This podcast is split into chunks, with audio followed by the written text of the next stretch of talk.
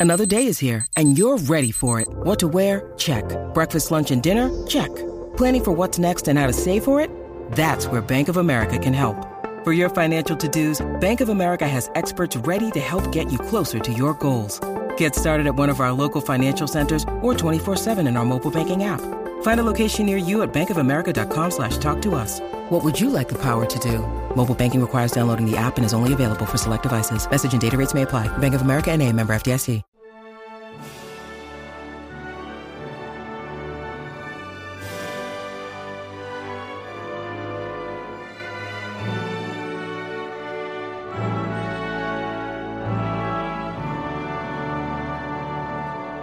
Welcome back to the Welsh History Podcast, episode 160 Once and Future King. As the summer months grew hotter, and both parties knew that they were running out of time, in France, Henry began to gather his forces in preparation for an August campaign. In England, Richard had moved to Nottingham and had also begun preparations from the center of the country, the aim being, of course, to centralize his command structure and to gain control on the problem before it starts. One aspect of his summer in Nottingham was for Richard to bring the Great Seal of Government with him. This seal, of course, was used on official documents and represented as effectively making whatever was written a legal document, be it for any type of martial call or tax related issue. The king would need it ahead of the war against the Tudor pretender. In the steps to war, both sides knew that they had to get this right and that they would have to do what they could if they were going to win. Both Richard and Henry, of course, were writing as if they were king. Henry made no bones about that. He would send letters out as if he was the king and writing as if he was representing the king. Something that is important in his claims to authority and claims to the throne. Of course, with all this in mind, as the character Baldric once said in the program Blackadder, for both of them, we're not home to Mr. Cockup. At least that was the hope for both of these sides.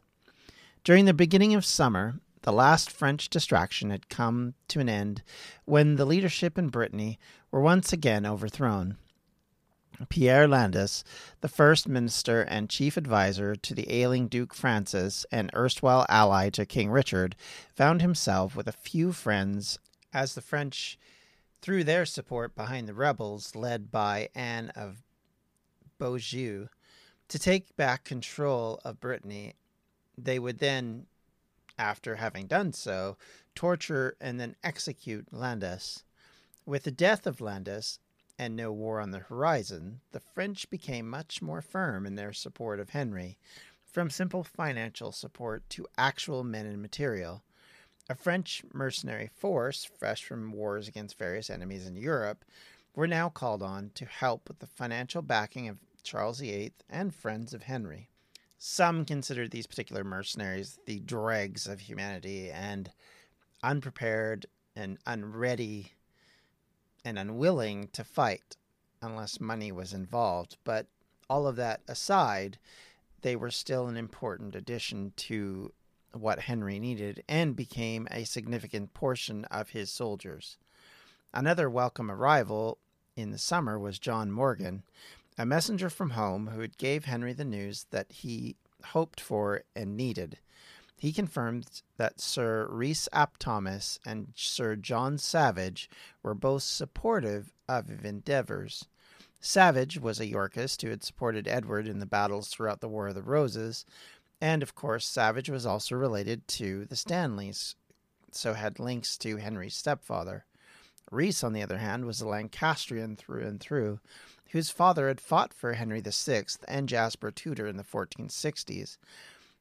While Rhys was a loyalist to the Tudors. It was mostly to them and not necessarily the Lancastrian cause that convinced him to be supportive of them. At least that was the perception that Henry and others had been given. Rhys himself had been a supporter of the king, currently Richard, and had been seen as being a part of those loyal to him. Rhys, in fact, had avoided getting involved in the Buckingham Revolt two years previously, and because of this, became tied to both sides.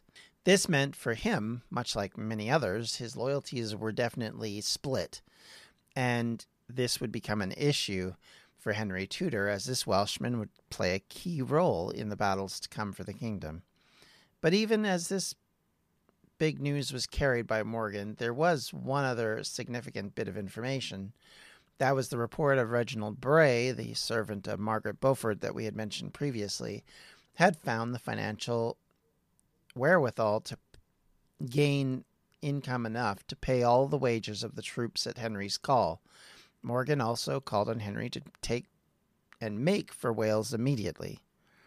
So, as Richard received the Great Seal in Nottingham, Henry Tudor and his mix of French mercenaries, Lancastrian loyalists, and Yorkist rebels entered French ships at Harfleur and made their way to Wales, some of with the promise of revenge, some with the promise of glory and money, but all dedicated to one cause to see Henry take the throne. The arrival of the future king was not met with heralds or fawning crowds or even crowds at all. On August 7th, 30 ships of his flotilla landed in a bay in the far southwest tip of Wales, in a place called Mill Bay. The bay was fairly small, and even today features more cows than people, and little or nothing around it other than the village of Dale a few miles to the north. The pleasant rolling hills acted as shadows for the ships as they arrived, just before dawn, landing unopposed in an area which would have been familiar to the Tudors, as it was a part of an area previously controlled by Jasper in years past. The castle watchman back at Dale would within hours know what happened, but it would be August 11th before Richard and his forces knew of the landing back in Nottingham. Henry Tudor arrived back in the country of his ancestors' birth after a decade as a virtual prisoner in Brittany and a prize in France. Finally, in Wales, he was at home. It was hard to know at this point just what Henry saw of Wales in himself. Whether he saw anything at all would be an obvious question. Henry was born in Pembroke, but lived an English childhood, and a French culture had made a deep impression upon him. Most of his cultural understanding came from his time as a teen in Brittany, and later in life it would make up a great deal of how his court looked and acted while he was king. No one knows if Henry even spoke or understood Welsh. The assumption is he didn't. During this period, being Welsh was not an advantage to the upper class or even to the merchant class, so much as we have pointed out in previous episodes, many tried to get themselves legally named English. Many avoided or altogether threw aside speaking Welsh as a first language. Today, in an era where people would take pride in knowing Welsh or learning it, it may be harder to understand that sentiment, but it was very strong and very common in this period. Henry's biggest influence on his life was Jasper Tudor. He was likely the one constant he had near him for at least the majority of his life. The love and desire of his mother also was never far from him, but she physically was not. Neither of these most influential people were Welsh speakers. Jasper may have learned of necessity in later life, but living in England for his childhood, it would have likely never allowed him to learn it properly. Southwest Wales, and especially in the Marcher areas like Pembroke, were dominated by English towns and settlements, and most of all, the language of English was spoken there for centuries.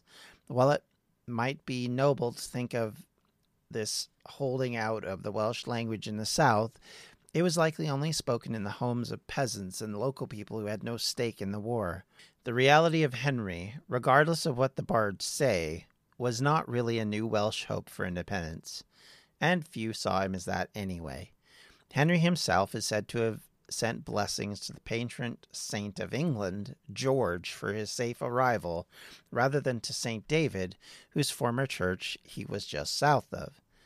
Yet, even with this rail thin linkage and lineage, the appeal went out for the people of Wales to join him, As mentioned previously, he mentioned their suffering as part of his request for their assistance to help alleviate all the problems and stop the suffering and to free them from the bondage that they had been held in. In other words, playing to the crowd. He also rolled out one of his banners, which, if we looked at it today, would seem very familiar. The white and green banner that featured a red dragon emblazoned in the center in honor of his Welsh ancestry was, of course, a potent symbol even back then. A symbol of Cadwaladr, a symbol of Welsh conquering the English, British triumph over Saxons. It was, needless to say, something of a sign of what he wanted while he carried the cross of St. George, in that it was an image of someone uniting the kingdom. Meanwhile, the French fleet left shortly after, leaving Henry and his thousands of troops to make their way north. Hiking up the path from the beach, the Tudor forces arrived in Dale later on the 7th, after a escalation up the cliffside, effectively, to get away from the beach because it was quite the hike. Even today, if you look at it, you can see the cliff edges are quite a ways up. The village and castle were very easily dealt with and taken by Henry. They then spent the night there before continuing north once again. It is at this point that Henry's chroniclers and companions note that French soldiers were ill equipped and few knew how to use ranged weapons, which seems odd, as at the same time it was reported that they had taken crossbowmen and archers, among other pikemen and halberdiers. If the French soldiers didn't understand how to use these weapons, it would be very confusing, and they wouldn't be very good mercenaries, to be blunt. The French soldiers were seen as refuse of men, as I mentioned earlier, rather than proper soldiers. Yet at the same time, they made up a large percentage of the army that Henry had at hand, so he couldn't exactly take them for granted. As the Welsh contingent and French forces aligned, it was obvious that old animosities built up over the centuries were not going to suddenly disappear. Whether the French were as bad as proposed in the circumstances was difficult to say. Regardless, Henry soon split his forces. If you're like me and eating healthy is a bit of a problem, let me bend your ear a little bit to eat stress free this spring with Factor's delicious, ready to eat meals. Every fresh, never frozen meal is chef crafted, dietitian approved, and ready to eat in just two minutes. Choose from a weekly menu of 35 options, including popular options like Calorie Smart, Keto, Protein Plus, or Vegan and Veggies. Also, discover more than 60 add ons every week like breakfast, on the go lunch, snacks, and beverages to help you stay fueled and feel good all day long. What are you waiting for? Get started today and fuel up for your springtime goals. Get chef prepared meals on the table in two minutes with Factor's ready to eat meals so you can get back to doing what you love this spring. Also, if you're looking for gourmet meals, try meals that feature premium ingredients like filet mignon, shrimp, truffle butter, broccolini, and asparagus. We're celebrating Earth Day all month long. Look out for the Earth Month Eats badge on the menu for our lowest carbon footprint meals. Head to factormeals.com slash Welsh History Pod 50 and use the code Welsh History Pod 50 to get 50% off your first month plus 20% off your next month. That's code Welsh History Pod 50 at factormeals.com slash Welsh History Pod 50 to get 50% off your first box plus 20% off your next box while your subscription is active. When you need mealtime inspiration, it's worth shopping Kroger, where you'll find over 30,000 mouthwatering choices that excite your inner foodie. And no matter what tasty choice you make, you'll enjoy our everyday low prices, plus extra ways to save, like digital coupons worth over $600 each week. You can also save up to $1 off per gallon at the pump with fuel points. More savings and more inspiring flavors make shopping Kroger worth it every time. Kroger, fresh for everyone. Fuel restrictions apply. It was around then that concerns arose around the motives of Rhys ap Thomas and John Savage. Promised initially as loyalists to Henry's cause, now they seemed to both backtrack. Ap Thomas, with Walter Herbert, had brought his own contingents of troops to Carmarthen, rumored to be under Richard's orders, apparently to shadow Henry and to stop him where they could. Though at this point, the king doesn't not even know about the invasion, so it's difficult to say whether he had issued these orders or if they were carrying out on their own accord. Also, worryingly, the finances critical to the campaign had not arrived, which, of course, would create more issues when you have paid mercenaries. If they did not arrive, his mercenary army would likely go their own way and create even more havoc for Henry than for Richard. Henry, on the 8th of August, took a coastal route from Haverfordwest to Cardigan and north eventually towards Aberystwyth. Along the way, Henry sent notes to the local nobility trying to rouse them to join him in their cause.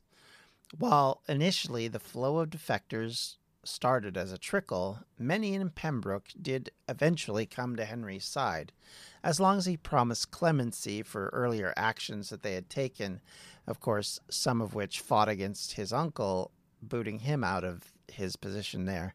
All the while, Rhys and Henry played cat and mouse as they headed up the southwest portions of Wales.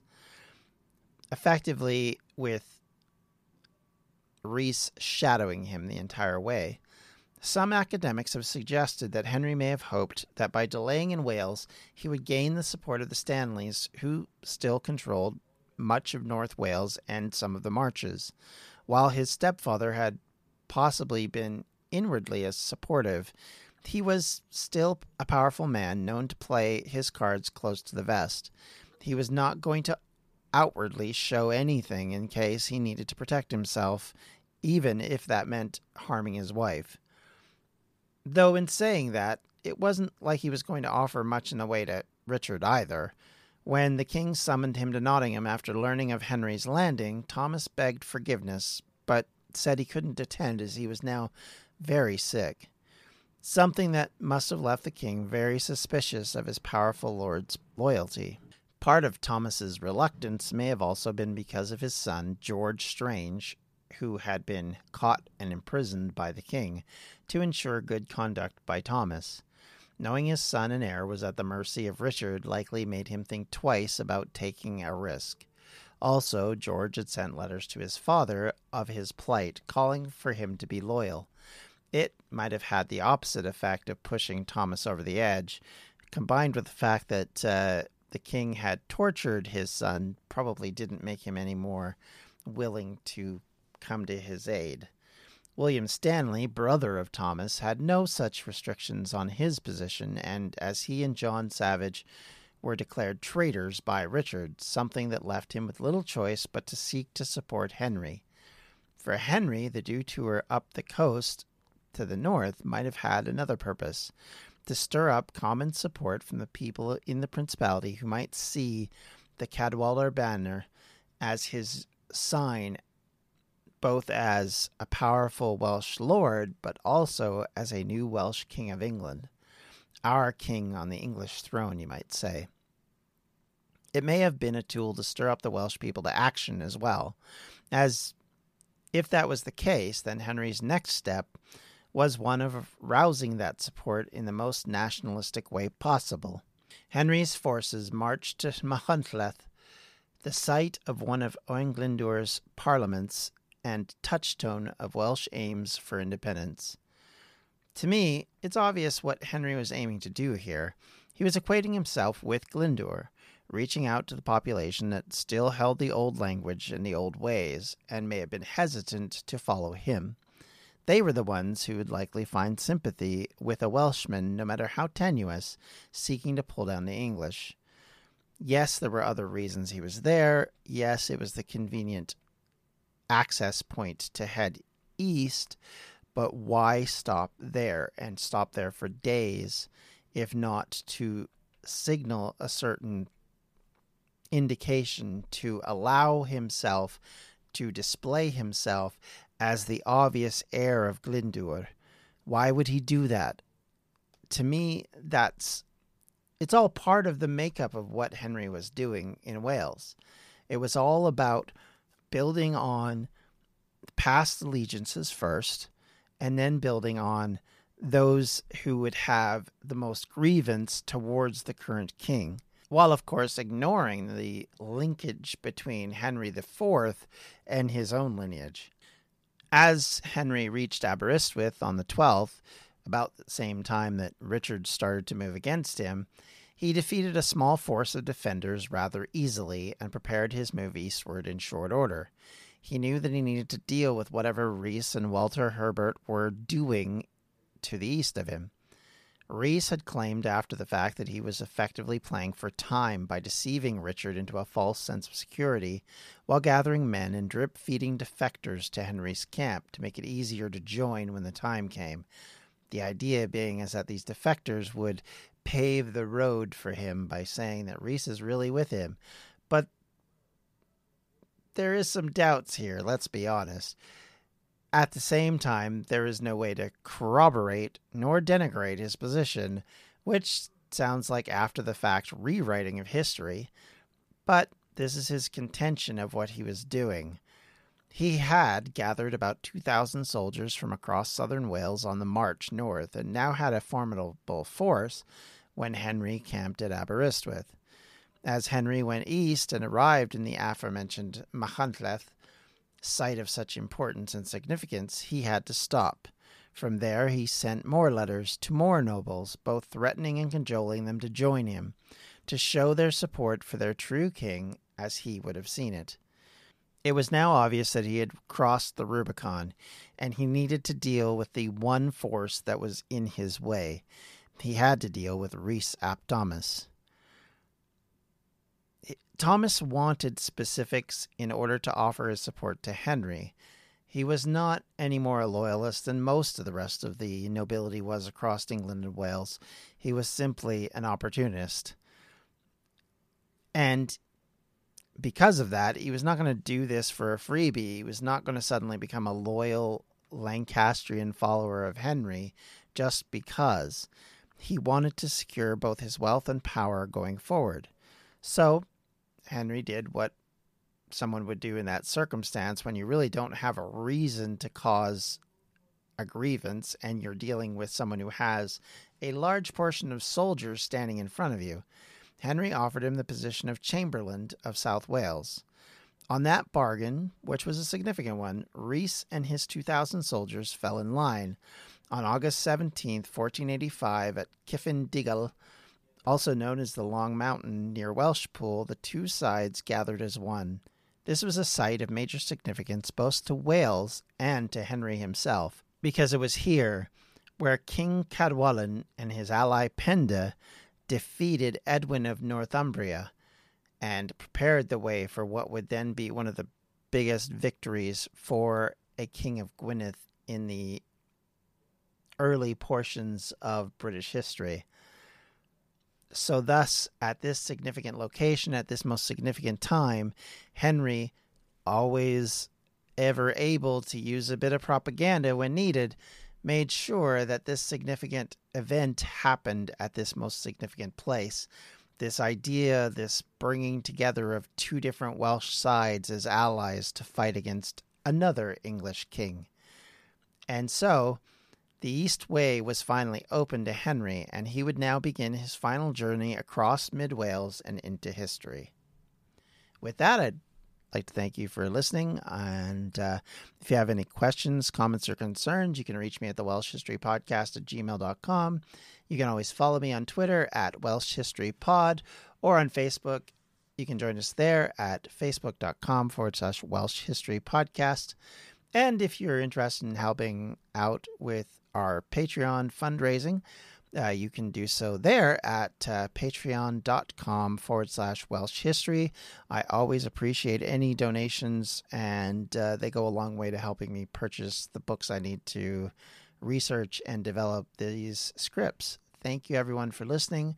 I hope you have a great day, and uh, we'll talk to you later. Take care. Bye bye. This has been a Distractions Media production, and for everything we do, check out distractionsmedia.com. History is complicated, The story of human progress is long, messy, and riddled with controversies big and small. On Conflicted, we dive headfirst into history's most infamous events and contentious figures. We try and untangle the good from the bad, the fact from the fiction, and the monsters from the misunderstood. Was Genghis Khan a murderous butcher or a civic pioneer? Did the Allied powers go too far in firebombing the German city of Dresden at the twilight of World War II? And how did the Marquis de Sade acquire such a sinister reputation? And was any of it true? These are just a few of the tough questions we wrestle with and investigate on Conflicted.